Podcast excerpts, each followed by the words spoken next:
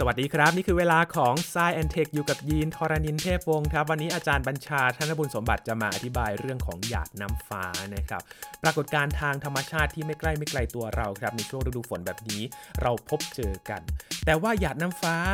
เขานับอะไรบ้างที่เป็นหยาดน้ำฟ้าบ้าง วันนี้มาฟังใน s ซแอนเทคครับ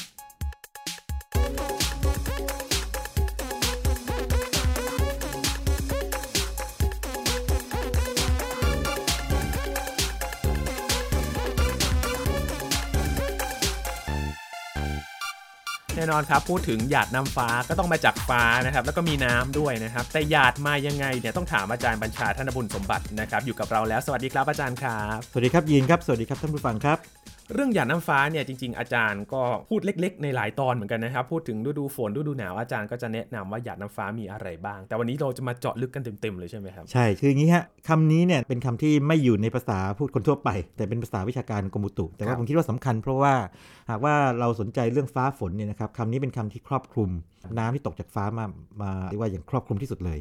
สิ่งที่เกิดขึ้นคืออย่างนี้คนไทยเนี่ยเราเนี่ยเราอยู่ในเขตร้อนเนอะ เรารู้เลยว่าโอเค ถ้าหยดน้ำตกจากเมฆลงมาก็คือฝน โอเค เราจะมีฝนแบบต่างๆครัฝบนปลอยฝนอ่อยของคนทางเหนือเนี่ยฝนตกซิๆอะไรอย่างเงี้ยอะไรอย่างเงี้ยใช่ไหมครับยินหัวเราะว่ารู้ใช่ไหมครับตกซิคือตกเบาๆใช่ไหมตกครับเบาๆตัวเบาฝนตกสวยๆอย่างเงี้ยเบาๆอย่างหรือเงี้ยตกหาใหญ่ใช่ไหมครับหรือว่าคนใต้ได้ฝนลงฝนลงดอกนะฮะฝนฝนลงดอกที่ว่าแบบอ๋อฝนฝนตกเบาๆอะไรอย่างเงี้ยนะฮะนะอ่าก็มีมีฝนแบบนี้ แล้วก็เราก็รู้ว่าน้ำที่ตกจากฟ้าก็ยังมีแบบอื่นอย่างเช่น ลูกเห็บ ก็เป็นเป็นน้ำแข็งลงมาอ่าแล้วก็เราก็รู้อีกว่าแม้ว่าไม่มีในบ้านเรานะอย่างหิมะก็คือเป็นน้ำผลึกน้ำแข็งอืมที่ตกลงมาจากฟ้าครับแล้วเราก็จะรู้ประมาณแค่นี้จริงๆแต่เอาเข้าจริงแล้วเนี่ยจริงมันมีเยอะกว่านี้ ฟ้าส่งอะไรมาอีกครับนะครับมาอีกสัก3 3 4 เท่านะครับ เอางี้มาเริ่มต้นก่อนเอาคำว่าหยาดน้ำฟ้าก่อน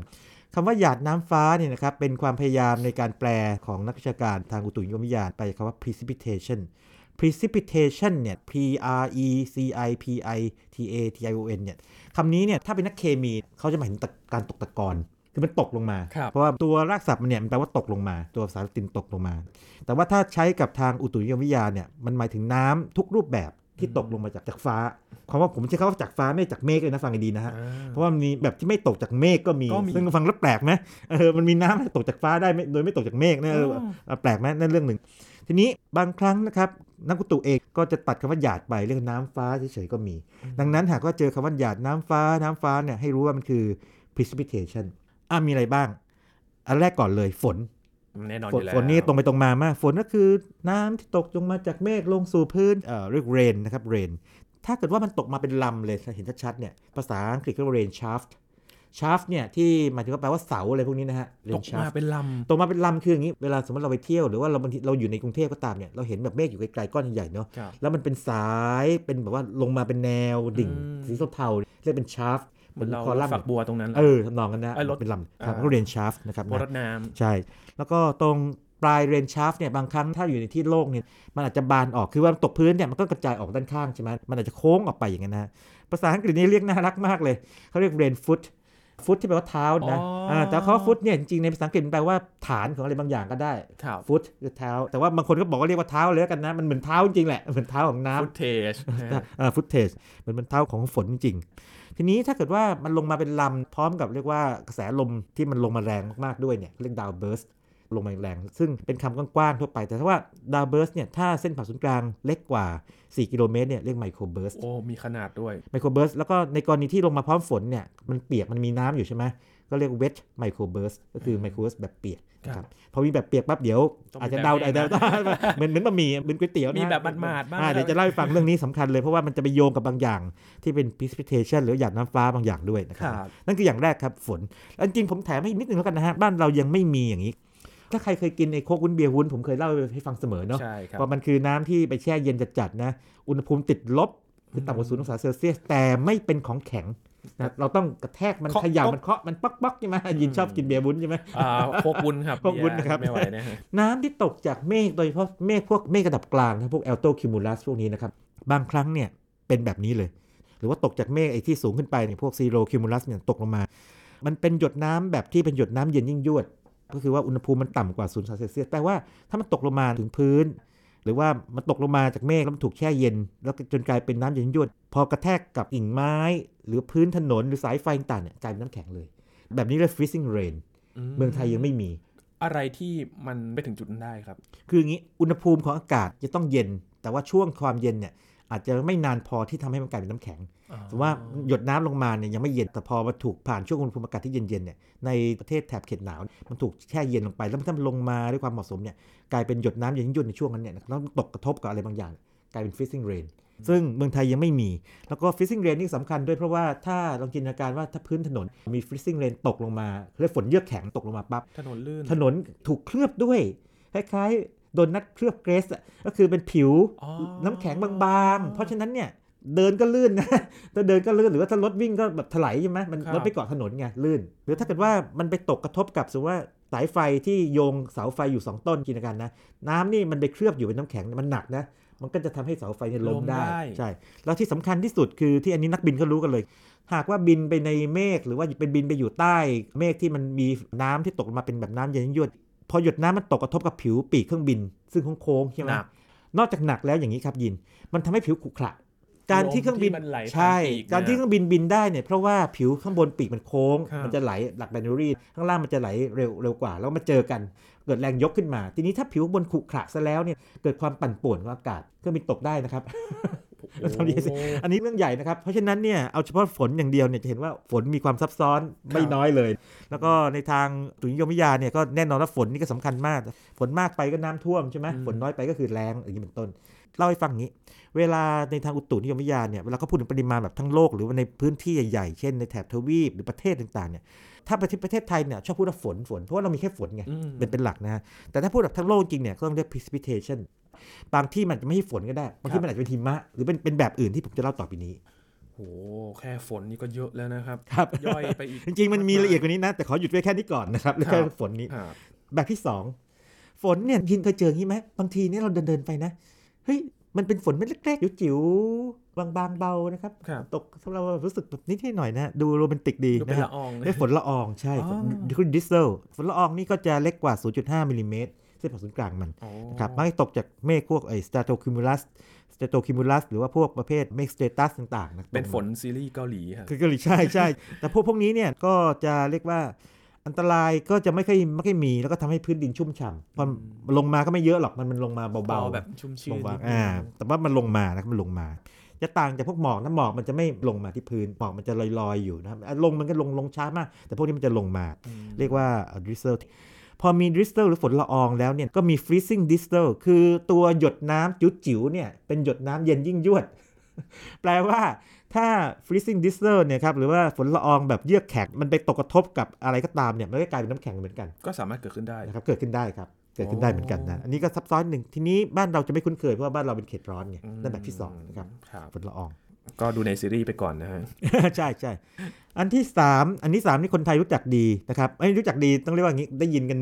บ่อยมาก snow หิมะอ่าหิมะนะซึ่งเราให้ฟังคร่าวๆว่าถ้ามันแค่ผลึกเดียวเนี่ยเขาเรียก snow crystal ครับแต่ถ้ามันหลายๆผลึกมาเกาะเกาะกันเนี่ยเขาเรียก snowflake แต่ผมต้องขอให้ข้อมูลไว้ตรงนี้นิดหนึ่งนะครับฝรั่งเองเนี่ยบางทีก็ต้องเรียกว่าเขาก็ไม่ค่อย consistent หรือไม่คงเส้นคงวาการใช้คำว่า snowflake บางครั้งเขาใช้คำว่า snowflake เนี่ยหมายถึง snow crystal ก็มี คือหมายถึงว่าแค่ผลึกเดียวอ๋ออ่าแต่ว่าในทางวิชาการเนี่ยเวลาพูดว่า snowflake มักจะหมายถึง snow crystal หลาย ๆ ผลึกหเป็นลายคฝูริสงตัลเป็นกลุ่มอะมันมาเกาะเกาะกันอยู่หรือเป็นเฟลกเป็นเกล็ดหิมะอืม snow crystal คือผลึกหิมะ snowflake คือเกล็ดหิมะครับ ทีนี้จะเล่าให้ยินฟังว่าจริง ๆ แล้วในแถบเขตหนาวเนี่ยโอ้โหมีการแบ่งย่อยการจัดประเภทของหิมะนี่เยอะแยะไปหมดเลย หิมะถูกลมพัดฟุ้งขึ้นมาอะไรต่างๆแบบเยอะแยะหมดเลย หรือแม้แต่อย่างนี้นักยินเวลาหิมะมันตกออกมา เวลาผ่านไปเนี่ยไอตัวที่มันตกมาใหม่ๆมันก็กดทับตัวล่างลงไปใช่ไหมครับไอตัวล่างถูกกดให้หนาแน่นขึ้น ปรากฏว่าระดับความหนาแน่นของหิมะเนี่ยแต่ละแบบแต่ละระดับเนี่ยมีชื่อเรียกไม่เหมือนกัน เหมือนชั้นดินเลยเหรอฮะคล้ายๆอย่างนั้นเลยครับ มีชื่อเรียกของมันแบบเฉพาะเลย ซึ่งไว้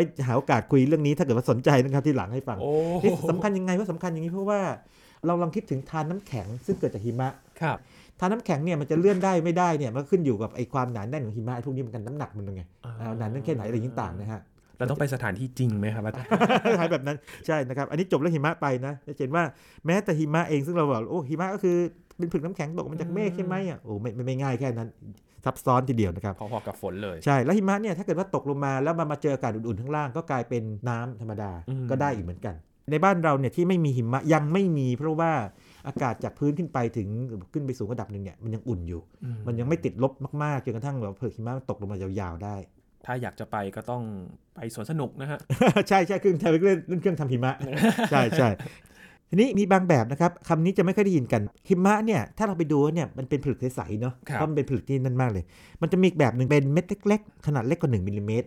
เขาเรียกละอองหิมะ granular snow granular snow พวกนี้เนี่ยเกิดจากการที่ผลึกน้ำแข็งเล็กๆเนี่ยมาเกาะเกาะกัน เวลาดูมันจะดูขุ่นๆ เป็นเม็ดเล็กๆขุ่นๆออกมา จะเกิดในพวกเมฆสเตรตัสเมฆที่คล้ายๆหมอกแล้วแต่อยู่สูงจากพื้นไปหรือว่าหมอกแล้วตกลงมานิดๆหน่อยๆอย่างนี้ก็เรียกว่าเป็นละอองหิมะนะครับบ้านเราไม่มี อันนี้ก็ถือเป็นหยาดน้ำฟ้าอีกแบบหนึ่ง ครับฝครับนไปแล้วหิมะไปแล้วมีรูปแบบอะไรที่มีหิมะอีกแบบหนึ่งซึ่งจะว่าเรียกว่าหิมะก็ไม่เชิงนะ แต่ว่าภาษาไทยกับภาษาอังกฤษเรียกมันหิมะทั้งคู่เรียก snow pellet ภาษาไทยนี่เรียกน่ารักเชียวเรียกลูกปลายหิมะเพราะลูกปลายฟังแล้วงงนะฟังแล้วนึกถึงลูกปืนนะกระสุนลูกปลายครับลูกปลายกระสุนลูกปลายอันตรายน่าดูลูกปลายใช่ไหมกลมๆใช่ไหมยิงเนี่ยก็อย่างนั้นจริงแหละเพราะว่าตัวมันเองเนี่ยมันจะไม่เล็กแบบ1มิลลิเมตรเหมือนละอองหิมะแล้วนะฮะ ตัวมันเองอะอยู่ในช่วงประมาณสักอาจจะใหญ่สุดในยได้ประมาณสัก6มิลลิเมตรครับนะฮะใหญ่ใหญ่กว่านะฮะคือตาอืมตามองเห็นชัดๆเลย พวกนี้เกิดจากการที่ตัวแกนของมันเป็นผลึกน้ำแข็งนะแล้วมันถูกน้ำเย็นยิ่งยวดมาเคลือบอยู่อืมนะฮะมันก็จะใหญ่แล้วดูขุ่นๆเรียกลูกปรายหิมะ แล้วเวลาตกลงมาเนี่ยมักจะตกลงมาเป็น shower เลยคือแบบลงมาเป็นสายเลยนะลงมาเยอะๆนิดหนึ่งไม่เหมือนพวกละอองหิมะซึ่งมันแค่ดูฟุ้งๆบางๆอย่างนั้นเป็นต้นโอ้ เยอะจริงๆนะครับสำหรับหิมะเนี่ยมันย่อยเกือบจะเป็นหิมะ แต่ก็ไม่ใช่ก็มี ใช่ใช่ใช่จริงๆที่เขาเรียกละอองหิมะ snow grain snow pellet ใจผมเองเนี่ยยังไม่อยากเรียกมันว่าหิมะแท้ๆเพราะว่ามันก็มันถูกแยกมาจาก snow อีกแบบหนึ่งไงเออครับแต่ว่าเนื่องจากว่าผมเข้าใจว่าเขาแยกมันเพราะว่ามันขุ่นนะฮะแล้วขุ่นแล้วขุ่นเล็กกับขุ่นใหญ่คือถ้าขุ่นเล็กก็คือ snow grain ละอองหิมะครับละอองไงเป็นละออง แต่ถ้าขุ่นแล้วเม็ดใหญ่หน่อยก็เรียกเป็น pellet คือเป็นเม็ดเม็ดอืม pellet นี่เรานึกถึงเขา pellet กับยาของยานะยาจะเป็น pellet อ่าใช่ใช่ทำยาเป็นเล็กๆก็ได้นะฮะอย่างนี้เป็นต้นครับนะฮะ ก็ก็เรียกว่าเป็นลูกปลายหิมะ ลูกปลายครับโอ้ครับหมดเรื่องครับหิมะหิมะหมดตรงนี้แล้วแต่ยังเหลืออีกสามอย่างไอ้เรื่องของหยาดน้ำฟ้านี่สามอย่างนี่ผมเอานี้ก่อนแล้วกันนะ เอาเฮลเป็นลูกเห็บก่อนแล้วกันครับลูกเห็บนี่เล่าให้ฟังหลายครั้งมากแล้ว คือเกิดในเมฆฝนฟ้าขนองเท่านั้น เกิดจากการที่ผึกน้ำแข็งในในเมฆฝนฟ้าขนองเนี่ยนะครับ มันเคลื่อนที่ถูกความถูกดึงลงมา ถูกกระแสลมเนี่ยพัดขึ้นไปครับแต่ระหว่างขึ้นวนขึ้นวนขึ้นวนลงอยู่ในเมฆฝนฟ้าคะนอง มันก็ต้องปะทะกับหยดน้ำใช่ไหมอืมมันปะทะกับน้ำหยดน้ำก็เคลือบมันครับนะแล้วพอมันเคลือบมันปั๊บนะพอขึ้นสูงปั๊บมันเย็นมันก็ถูกเคลือบให้ใหญ่ขึ้นเรื่อยๆแต่พอถึงจุดหนึ่งปั๊บเนี่ยถ้าเกิดว่ากระแสลมที่พยุงมันอยู่ เอาไม่อยู่พยุงมันไว้เอาไม่อยู่เนี่ยมันก็ตกลงมาอืมแล้วก็ตัวเรียกว่า hailstone เนี่ยหรือว่าลูกเห็บแต่ละลูกเนี่ยนะมันก็จะมีขนาดใหญ่เกินกว่า 5มิลลิเมตรหรือเกินครึ่งเซนขึ้นไป 5มิลลิเมตรนะครับจนถึงใหญ่มากๆเป็นกำปั้นก็มี หรือใหญ่กว่ากำที่ปั้นเราก็มีเรียกว่าไข่ไก่ไข่ไก่ใช่ใช่ใช่ซึ่งครับถ้าเกิดว่าขนาดไข่ไก่นี่ลงมาก็หัวแตกจริงๆจริงๆหัวแตกนะครับเพราะลงจากที่สูงมากโอ้กระจกรถแตกได้นะครับแล้วใหญ่ๆมากๆเนี่ยลูกเป็นกิโลก็มีโอ้เนื่องจากลูกเห็บเนี่ยลองจินตนาการอย่างนี้นะสมมติว่าหนึ่งลูกลูกที่หนึ่งกับลูกที่สองผิวมันเนี่ยมันมีน้ำเคลือบอยู่ใช่ไหมครับเย็นอยู่ พอมันปะทะกันปั๊บเนี่ย ไอ้น้ำที่เคลือบอยู่เนี่ยมันมันอยู่ในสารของเหลวก็จริงแต่ว่า พออากาศมันเย็นปั๊บมันแข็งมันก็เป็นแค่เป็นตัวเชื่อมไงอืมเป็นประสานรอยเรียกว่าความรัก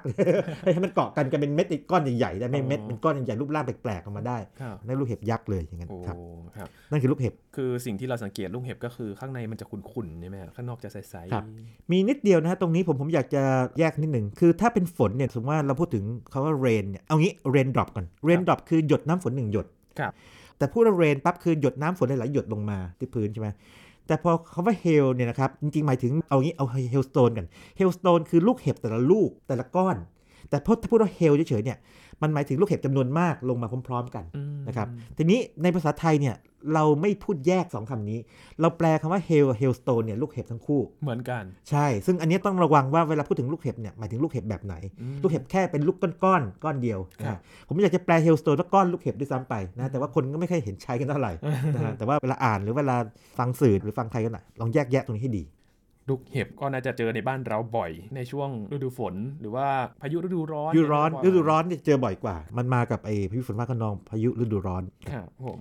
อีกแบบเนี่ยเราคุ้นเคยไหมครับอาจารย์ ทีนี้มีมีสองแบบนะครับ อีกอีกแบบหนึ่งคืออย่างนี้ ice pellet คือฝนน้ำแข็งอืมจินตนาการว่าหยดน้ำธรรมดาเนี่ยครับเหลวๆนะตกลงมาจากเมฆคือฝนธรรมดาเนี่ยตกลงมา แต่ว่าอุณหภูมิเนี่ยมันเย็นจัดจนกระทั่งมันแช่แข็งไอ้หยดน้ำเนี่ยจนกลายเป็นเม็ดน้ำแข็ง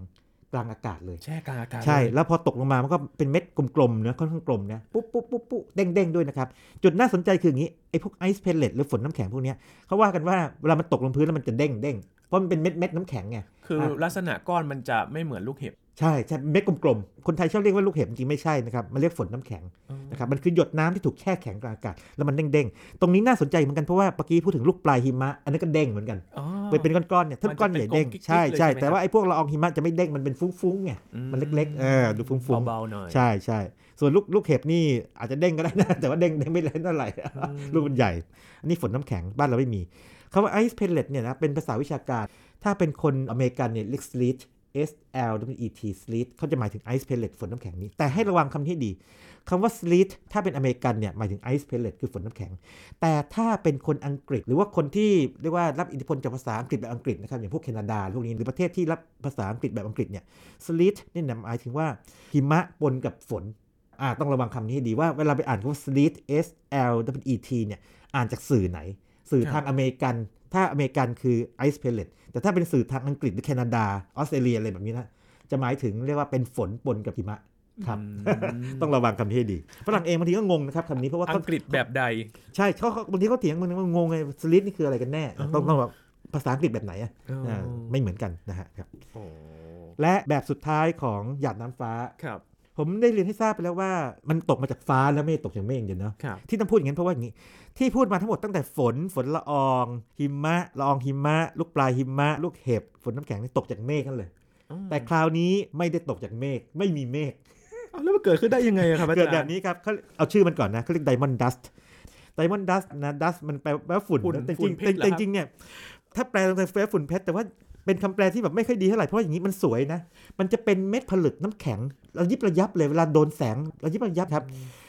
เว็บที่ชวนไปเที่ยวญี่ปุ่นบางที่เนี่ยเรียกเพราะมากเลยเรียกเกล็ดหิมะอัญมณีจริงๆไม่ใช่หิมะนะครับสาเหตุมันคืออย่างนี้ อากาศเรารู้ว่าปกติยิ่งสูงยิ่งหนาวใช่ไหมครับยิ่งสูงยิ่งหนาวนะแต่ถ้าเกิด inversion คือการผกผันอุณหภูมิเนี่ยพอสูงจุดหนึ่งปั๊บเนี่ยมันอุ่นขึ้นมเรียก inversion ทีนี้สิ่งที่เกิดขึ้นอย่างนี้ไอ้ diamond dust เกิดแบบนี้ อากาศอุ่นมาทับอากาศเย็นข้างล่าง อากาศอุ่นเนี่ย มีความชื้นสูงกว่า ทีนี้ความชื้นเนี่ยพอถ้าเกิดว่ามันถูก transport หรือมันถูกเคลื่อนย้ายลงมาที่ด้านล่างเนี่ยมันก็ถูกแช่ใช่ไหมแช่เย็น ดังนั้นความชื้นเนี่ยก็จะแปลงกายกลายเป็นหรือว่าไอ้น้ำแปลงกายเป็นผลึกน้ำแข็งเล็กๆ ดังนั้นถ้าเรามองด้วยตาเปล่าเนี่ยเราจะไม่เห็นเมฆอยู่ข้างบนฟ้าจะใสเลยอืมแต่ว่าตาเราก็ไม่สามารถมองอากาศอุ่นอากาศชื้นได้ใช่ไหมเราจะเห็นเป็นแค่ผลึกแล้วก็เห็นแบบน้ำแข็งระยิบระยับอืมเนี่ยฟ้าใสๆอยู่นั่นแหละครั บบางทีเนี่ยเขาตกมาจากเคลียร์สกายคือแต่จริงๆมันต้องมีสาเหตุนะนะคือพูดง่ายๆคือมันเป็นความชื้นที่อยู่ในอากาศอุ่นครับแล้วก็เคลื่อนลงมาในอากาศเย็นที่อยู่พื้นดินอ่านนะครับอ่ารีบระยับเลย เกล็ดหิมะอัญมณีไดมอนด์ดัสแล้วพวกนี้เนี่ยน่าสนใจมากด้วยเพราะว่าถ้าใครชอบเฮโ o นะพวกการทรงกรดนะครับ โอ้โห เวลาไปเล่นสกีนะใครเห็นคลิปพวกนี้นะ สวยเลย สวยมากเฮโ o นี่ไม่ใช่แค่วงกลมอย่างเดียวนะฮะ เป็นวงกลมแล้วก็มี sundog มีฟังผมบ่อยๆเนี่ยอาจจะพอรู้นะ sundog คือแถบแสงสองข้างนะครับมีเส้นนู้นเส้นนี้ประมาณ 7 8 เส้น หรือบางทีมี10เส้นเลยอะโอ้ลอยอยู่ตรงหน้าเราเลยอะคือต้องถ่ายรูปให้ได้ แล้วถึงขนาดที่ว่าอย่างนี้นะฮะญี่ปุ่นเนี่ยฮอกไกโดเนี่ย มีฤดูที่มีช่วงเดือนที่เขาชวนไปเที่ยวดูไอ้นี่ด้วย ช่วงเดือนมกราคมกับกุมภาพันธ์ที่ฮอกไกโดบางพื้นที่เนี่ยมันมี diamond dust หรือว่าเกล็ดหิมะอัญมณีของเขาอยู่นะคครับเกิดขึ้นมาอืมโอกาสเกิดขึ้นมีเฉพาะพื้นที่ไหมครับ หรือว่าต้องเกิดได้ต้องทั่วไป ต้องเรียกว่าต้องหนาวหนาวจัดมากหๆนิดหนึ่งนะครับหนาวจัดมากๆแล้วก็เกิด inversion ต่างๆ แล้วก็บางพื้นที่เท่านั้นที่จะเกิดแบบนี้โอ้เพราะฉะนั้นนี่คือประมาณ 8 แบบของครับหยาดน้ำฟ้าที่ตกมาจากฟ้าลงสู่พื้นครับแต่ว่าส่วนใหญ่เนี่ยมาจากเมฆนะอืม ยกเว้นแค่ diamond dust ซึ่งมาจากฟ้าใสอ๋อๆแต่ว่าเป็นฟ้าใสที่ลวงตาเพราะว่าอากาศอุ่นเหนืออากาศเย็นนะครับอ๋อครับมีการลวงซับตาซับซ้อนด้วยเล็กน้อยนะครับอืม พูดถึงหยาดน้ำฟ้าเนี่ยอยากให้อาจารย์ย้ำอีกครั้งหนึ่งครับว่ามันอยู่ใกล้ตัวเราแม่มากแค่ไหนครับหยาดน้ำฟ้านี่อย่างนี้นะครับเรานี่เราอยู่ในเขตร้อนเนี่ยเราคุ้นเคยกับฝนเนาะครับเราก็บอกลูกเห็บเนี่ยทำลายพืชพันธุ์ต่างๆ และอันตรายเรามองแบบนั้นนะฮะครับแต่ถ้ามองภาพใหญ่ของโลกหยาดน้ำฟ้าเนี่ยเป็นกลไกของวัฏจักรน้ำเลยครับน้ำจากทั้งมหาสมุทรที่ระเหยขึ้นไปจากบนพื้นดินจากพืชพันธุ์ต่างๆระเหยขึ้นไปใช่ไหมครับกลายเป็นเมฆแล้วตกลงมา อย่าพูดว่าตกมาเป็นฝนอย่างเดียว ต้องพูดว่าตกกลับลงมาเป็นหยาดน้ำฟ้าไงอืมมันมันถึงจะครบวงจรครับ นะครับเป็นหยาดน้ำฟ้าหยาดน้ำฟ้าก็จะมีฝนโอเค เยอะละแน่นอนมีหิมะด้วยในแถบเขตหนาวอืมต่างๆแล้วมีอย่างอื่นน่ะลดหลั่นลงไปเรื่อยๆครับซึ่งสำคัญหมดเลย เพราะว่าน้ำเนี่ยคือชีวิตนะครับอืมเพราะฉะนั้นวงวงจรเนี่ยเขาต้องศึกษากันเพราะเหตุนี้ แล้วก็พูดถึงไคลเมทเชงเนี่ยมันก็จะเปลี่ยนแพทเทิร์นของทั้งฝนทั้งหยาดน้ำฟ้าทั้งหลายเนี่ยส่งไปผด้ลวยด้วยแน่แน่นอนอยู่แล้วเนี่ยนั้นต้องต้องศึกษาแบบลึกๆเลย แล้วก็ผมก็บอกอย่างเรียนให้ทราบว่าอย่างนี้กรณี freezing rain ที่เล่าให้ฟังใช่ไหมมีผลต่อการบินใช่ไหมอันนี้เป็นต้นนะฮะแล้วก็หลายอย่างนะครับเนี่ยอันตรายมากเดี๋ยวเดี๋ยวจะเล่าอีกเรื่องหนึ่งด้วย แล้วปิดท้ายด้วยเรื่องนี้ เป็นหยาดน้ำฟ้าเหมือนกันนะครับ แต่คราวนี้ตกจากเมฆอะตกจากเมฆนะ ไม่นับไอไดมอนดัสนะ แต่ไม่ถึงพื้นอ้าวซึ่งผมเคยเล่าให้ฟังบางครั้งไปแล้วนะครับทำไมไม่ถึงพื้นเพราะว่าพอมันลงไปจากเมฆปั๊บเนี่ยสิ่งที่เกิดขึ้นคืออากาศข้างล่างมันอุ่นกว่า หรือแห้งกว่า มันก็ระเหยไปถ้าเป็นน้ำแต่ถ้ามันลงมาเป็นน้ำแข็งเนี่ยมันระเหิดไปครับ เหมือนลูกเหม็นไงระเหิดนะคือจากไหวน้ำแข็งตัวทันไว้ตัวท่านหายไปก่อน บางคนเรียกง่ายๆว่าฝนที่ตกไม่ถึงพื้น แต่ผมไม่อยากเรียกว่าฝนเพราะว่าฝนเนี่ยเราใช้กับคำว่าฝนเนี่ยไปถึงน้ำที่ตกจากเมฆลงถึงพื้นแล้วอืมตรงนี้เนี่ยก็เรียกว่าเวอร์กา V I R G A โบนะครับกาทีนี้มีนิดหนึ่งนะครับ ราชบัณฑิตยสถานหรือสภาเนี่ยปัจจุบันเนี่ยได้บัญญัติไว้อย่างเป็นทางการว่าเรียกว่าน้ำโปรยฐานเมฆ อย่างไรก็ดีนะครับผมขอทักท้วงเล็กน้อยนิดหนึ่งนะครับว่ากรณีส่วนใหญ่ใช่มันโปรยจากฐานเมฆคือด้านล่างของเมฆแต่จริง ๆ แล้วเนี่ยมันไม่ครบเพราะว่าในกรณีของเมฆที่เป็นเมฆรูปทั่งเมฆรูปทั่งคือด้านบนมันบานออกเนาะครับบานออกไอ้ตรงที่มันบานออกไปนะครับยื่นออกไปเนี่ยมันตกมาจากนั้นได้ด้วยเหมือนกันอืมนะครับนะมันนี่มันไม่ฐานเมฆเนี่ยมันอ๋อมันมันเขาเรียกว่า underside หรือว่าเนี่ยดังนั้นคำนี้เนี่ยขอให้กลับไปใช้ virga แบบเดิมได้ดีกว่า virga นี่ก็จะมีหลายสีเช่นสีขาวโอ้ธรรมดานะ ถ้าแสงมันธรรมดา ถ้าช่วงเช้าๆเย็นๆแสงเป็นสีส้มเนอะส้มเหลืองก็อสีส้มเหลือง อ๋อขึ้นอยู่กับแสงแล้วก็เส้นมันเนี่ยบางทีก็ตรงลงมาบางทีแต่ส่วนใหญ่จะคดๆโค้งจากลม แต่จุดน่าสนใจคืออย่างนี้ครับยิน ผมเพิ่งมารู้เรื่องนี้ไม่นานซึ่งจริงแล้วควรจะรู้มานานแล้วผมเมื่อก่อนผมเคยคิดว่า virga นี่สวยงามมาก ผมชอบมากนะครับดูแล้วโรแมนติกดีแล้วผมก็อืมแบบหลงไหลมันมาก จนกระทั่งต้องมาค้นคว้าอะไรบางอย่าง เพื่อที่จะลงรายละเอียดว่าเฮ้ยมันมีแง่มุมที่เราไม่รู้มาโอ้โหมันมีจริงๆแล้วมันน่าทึ่งด้วยคืออย่างนี้ เวอร์ก้าเนี่ยอาจเป็นสัญญาณของอันตรายที่เรียกว่า dry microburst ได้อะเดี๋ยวฟังที่นี่ก่อนนะครับครับตอนน้ำตกลงจากเมฆแล้วระเหย ถ้าระเหยแสดงว่ามันต้องดูดความร้อนจากอากาศรอบๆรอบๆถูกไหมอืมอ่าความร้อนไปทำให้หยดน้ำระเหย หรือว่าน้ำแข็งระเหิดออกไปครับพอดูดความร้อนจากอากาศโดยรอบเนี่ยอากาศโดยรอบที่ถูกแย่งความร้อนไปเนี่ยหรือความร้อนไม่ให้มันเนี่ยอากาศต้องเย็นลงอืมพออากาศเย็นลงปั๊บเนี่ยอากาศจะหนัก มันก็จะพุ่งลงมา แล้วถ้ามันพุ่งลงสู่พื้นเรียก microburst อืมและมันเนื่องจากว่ามันลงมาแบบที่นี้ที่ว่าไม่มีหยาดน้ำฟ้าลงมาด้วย ก็เรียก dry microburst สำคัญยังไง เพราะว่าพอลงมาปั๊บเนี่ยเกิด wind shear คือเกิดลมเฉือนอ๋อลมเฉือนนี่มีผลต่อการบิน เล่าคร่าวๆคืออย่างนี้นะครับ พอดีเราไม่มีภาพนะ แต่ว่าให้ฟังนี้ เวลาพวก microburst เนี่ยคือกระแสอากาศนะครับลงมาแห้งๆปั๊บเนี่ยมันก็ต้องกระจายที่พื้นเนี่ยกระจายออกไปครับเวลาเครื่องบินกำลังจะลงนักบินเนี่ยถ้าเกิดว่าไม่รู้มาก่อนนะครับก็จะเจอเขาเรียก headwind คือลมที่ปะทะด้านหน้า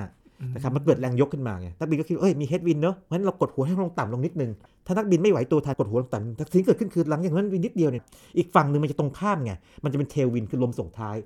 ดังนั้นเนี่ยหากว่าเชิดหัวขึ้นไม่ทันเนี่ยเครื่องบินไถลได้ crash ได้เลยโอ้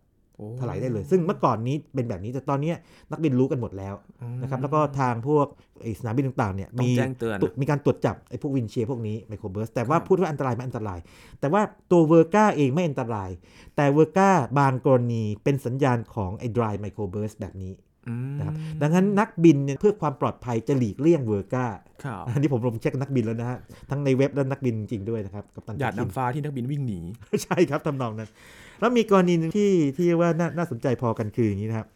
ถ้าเวอร์ก้าตกที่สูงมากๆความร้อนเนาะทำไมระเหยครับไปนะนั่นไป ปรากฏว่าอากาศตรงนั้นเนี่ยมันก็จะพุ่งลงมาจะมาจากที่สูงมากๆเลย ทีนี้อากาศด้านล่างความกดอากาศสูงกว่าและอากาศนั้นแน่นกว่าเนี่ยมันจะบีบอัดให้อุณหภูมิสูงขึ้น อากาศที่ก้อนอากาศที่ลงมาเนี่ยอุณหภูมิสูงขึ้นเนี่ยดังนั้นพอมาถึงพื้นปั๊บเนี่ยอุณหภูมิจะสูงขึ้นอย่างฉับพลันเลยเรียกว่า heat burst ครับ การระเบิดความร้อนแต่จะแปลตรงๆอย่างเงี้ย heat burst แต่เป็น heat burst ที่เกิดไม่บ่อยมาก แล้วก็พอลงมาปั๊บเนี่ยเกิดลมกระโชกข้างล่างด้วย ดังนั้นเวอร์ก้านี่ตัวมันเองเนี่ยไม่ได้อันตรายอะไรตรงๆ แต่ว่ามันเป็นสัญญาณของไอ้ dry microburst หรือ microburst แบบแห้งได้ แล้วก็เป็นสัญญาณของ heat burst ได้ในบางกรณี ซึ่งเกิดไม่บ่อยอืมครับแต่ก็เป็นประเด็นที่น่าสนใจแล้วก็ทำให้รู้ว่า จริง ๆ แล้วนักบินเนี่ยต้องรู้เรื่องลมแบบเชี่ยวชาญโอ้รู้นะรู้มากครับเขาจะรู้ในเชิง practical เลยว่าอันไหนควรจะหลบอะไรต่างๆควรจะแล้วก็อะไรบางทีดูธรรมดาเนี่ยแต่จริงๆมันมีอันตรายแฝงอยู่ด้วยนะเพราะฉะนั้นเพื่อความปลอดภัยไว้ก่อนให้ทำแบบนั้น แล้วสุดท้ายนะครับเวอร์ก้านี่บางทีก็เรียก fall streak fall ที่ว่าตก streak แปลว่าเป็นแค่เป็นริ้วสายลงมาครับใช้ในกรณีที่ผมพูดถึงเรียกว่าเบียร์วุ้นเนี่ยจำได้ไหมบอกว่าเมฆระดับกลางบางที เออไม่ใช่บางทีบ่อยครั้งที่มันประกอบด้วยหยดน้ำเย็นยิ่งยวดเนาะแล้วถ้ามันเกิดเป็นเรียกว่าน้ำหยดน้ำกลายเป็นน้ำแข็งตกลงมาเป็นเส้นๆเนี่ยมันนะครับถ้าดูเมฆก้อนแล้วก็มีสายลงมาเนี่ยคล้ายๆแมงกะพรุน แต่ว่าบางครั้งเป็นอย่างนี้มันเป็นเมฆแผ่นๆเลย ตกลงมาปั๊บเนี่ยเกิดเป็นช่องโหว่เขาเรียกว่ารูเมฆ cloud hole อ๋อแล้วตรงกลางเนี่ยมันจะมีสายๆลงมา เหมือนรียกที่ plastic fall ชาง streak งี hole สิงคโปร์หรือเปล่าครับ ที่มีน้ำตก อะไรเงี้ยทำนองใช่ใช่ใช่คล้ายๆไอ้ยังไงก็เลยว่าเพราะฉะนั้น virga fall streak เนี่ยเป็นเป็นคำเดียวกัน แต่ว่า Fall Streak นิยมใช้กับกรณีของที่เรียกว่าเป็นผลึกน้ำแข็งตกลงมาจากเมฆมากกว่าเท่าที่ผมสังเกตอืม นั่นคือมุมของ vir ga หลายๆมุมที่บางเรื่องไม่เคยพูดถึงเลยอืมก็เป็นประเด็นที่น่าสนใจแล้วก็มาเสริมนะครับ ใครที่ชื่นชอบเรื่องลมฟ้าอากาศเรื่องเมฆอยู่แล้วนะครับ ก็ฟังตอนนี้ก็จะสนุกอีกแบบหนึ่งนะครับ ได้ความรู้เพิ่มเติมมาด้วยที่อาจารย์เสริมมาด้วยเรื่อง virga นะครับ วันนี้ขอบคุณอาจารย์บัญชามาก ๆ เลยครับยินดีมากครับ นี่คือ Sci and Tech นะครับ คุณผู้ฟังติดตามรายการของเรากันได้ที่ www.thaipbspodcast.com ครับรวมถึงพอดแคสต์ช่องทางต่าง ๆ ที่คุณกำลังรับฟังเราอยู่นะครับอัปเดตเรื่องวิทยาศาสตร์เทคโนโลยี และนวัตกรรมกับเราได้ที่นี่ทุกที่ทุกเวลากับไทย PBS Podcast ครับช่วงนี้ยีนทรณินเทพวงศ์พร้อมกับอาจารย์บัญชาธนบุญสมบัติลาไปก่อนนะครับ สวัสดีครับ